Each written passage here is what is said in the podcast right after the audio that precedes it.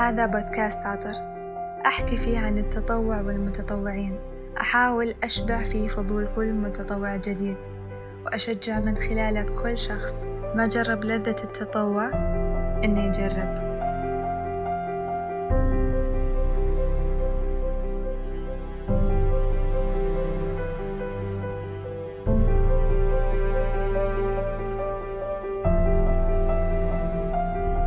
يا أهلا وسهلا. بعد حلقتين تكلمنا فيها عن التطوع وكيف أن أحد أبرز علامات التكاتف في المجتمع وعن أشكال وأنواع التطوع اللي ما لها حصر. اليوم بنتكلم عن التطوع من زاوية أخرى. زاوية نوقف عندها كثير. الأعمال بشكل عام تواجه صعوبات وعقبات عشان ينجزها أصحابها. سمعنا عن رواد أعمال وأصحاب مشاريع وكيف بدأوا من الصفر. كلنا نعرف إن ما في طريق نجاح سهل. بس ترى مشوار الألف ميل يبدأ بخطوة. هذه حلقة مخصصة عن الصعوبات اللي تواجه العمل التطوعي والمتطوعين خلال تنفيذهم لأعمالهم ومبادراتهم التطوعية. عشان نحكي أكثر من واقع تجربة عملية بداية العمل التطوعي مو سهل.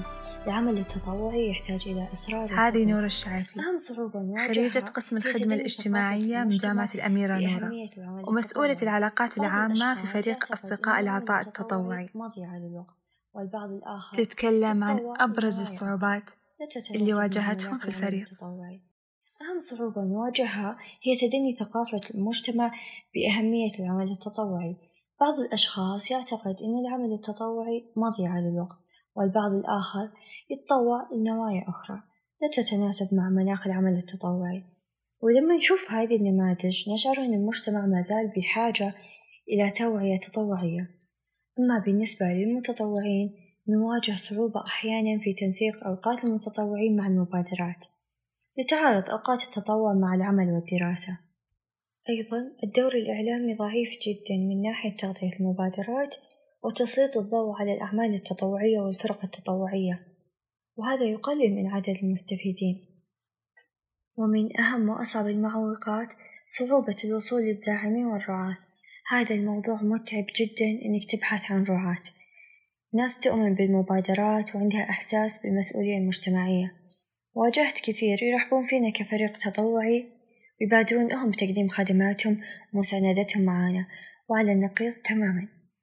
في جهات ما عندها قناعة بالعمل التطوعي تبحث فقط عن الأضواء وأول سؤال يطرحونه علينا كم عدد المتابعين؟ كم مشهور راح يكون متواجد معكم؟ طبعا إذا ما في مشهور ما في دعم أيضا دوامة التصاريح دوامة طويلة شوي لما يكون لدينا مبادرة أو فعالية اجتماعية ناخذ وقت طويل حتى يوصل لنا التصريح سواء كان بالرفض أو بالموافقة أو ممكن تجي الموافقة قبل يوم المبادرة بيوم أو ثلاثة أيام فيكون الوقت جدا ضيق علينا. والبعض الآخر ممكن ينسى إنه أرسل له خطاب. مو مستوعبين إنه الفريق عنده خطة للشهر يشتغل عليها ويتعب لتنفيذها. والبعض الآخر ومع الأسف الشديد مستهتر ويعتقد إن عمل الفريق عشوائي. وبعضهم يلغي الاتفاق قبل أقل من أربعة وعشرين ساعة من المبادرة. بدون أسباب مقنعة. والبعض الآخر يطلب حاجات تفوق طاقتنا كفريق تطوعي وتفوق إمكانياتنا ولا يقوم بتقدير الجهود المقدمة مننا كفريق. أيضا شهادات الشكر للمتطوعين من الجهات وإن كانت هذه أبسط حقوقهم ولكن للأسف يتعب المتطوع للحصول عليها لأن بعض الجهات تماطل بتسليمها وعندنا أصعب حاجة ممكن يعاني منها جميع الفرق التطوعية ألا وهي عدم وجود دعم مالي. إحنا كمتطوعين ندفع مرة ومرتين وألف مرة لكن لابد من وجود داعم. وموجود كثير جهات وأفراد وشركات ما يقصرون يساهمون في مثل هذه الأعمال. فباسم جميع الفرق التطوعية نحتاج دعمكم المالي وأيضا الفكري ومساندتكم معنا وبفضل الله ثم لجهود دولتنا تم إنشاء المنصات التطوعية التي تهدف إلى دعم جهود تحقيق رؤية عشرين ثلاثين وأيضا توثيق الجهود التطوعية وتذليل المعوقات وتوعية المجتمع بالعمل التطوعي. وبإذن الله بإرادتنا وتكاتفنا نستطيع أن نتخطى جميع العقبات.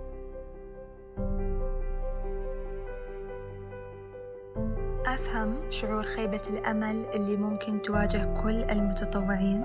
إذا شافوا أحلامهم تتحطم بصخرة المعوقات. لكن عند كل عقبة تواجهك استشعر اللحظة اللي تشوف فيها عملك منجز قدامك وتذكر دعوات الناس لك اللي راح تشرح لك صدرك. شعور الفخر بإنجازاتك ورغبتك في تحقيق إنجازات أكثر وأكثر. عليك بالصبر. الصبورين دائما هم اللي يحققون المعادلات الأصعب. يقول الشاعر إني رأيت في الأيام تجربة للصبر عاقبة محمودة الأثر وقل من جد في أمر يؤمله واستصحب الصبر إلا فاز في الظفر. ولا تستسلم أبدا لا تترك شيء لمجرد أنك استصعبته. أو أبدا لا تختار الجلوس بعد السقوط في دوامة العقبات. أختمها بقول عمر بن عبد العزيز واللي يختصر كثير مرة. لو أن الناس كلما استصعبوا أمرا تركوه ما قام للناس لا دنيا ولا دين. أنا عبير عبد العزيز وهذا بودكاست ساطر.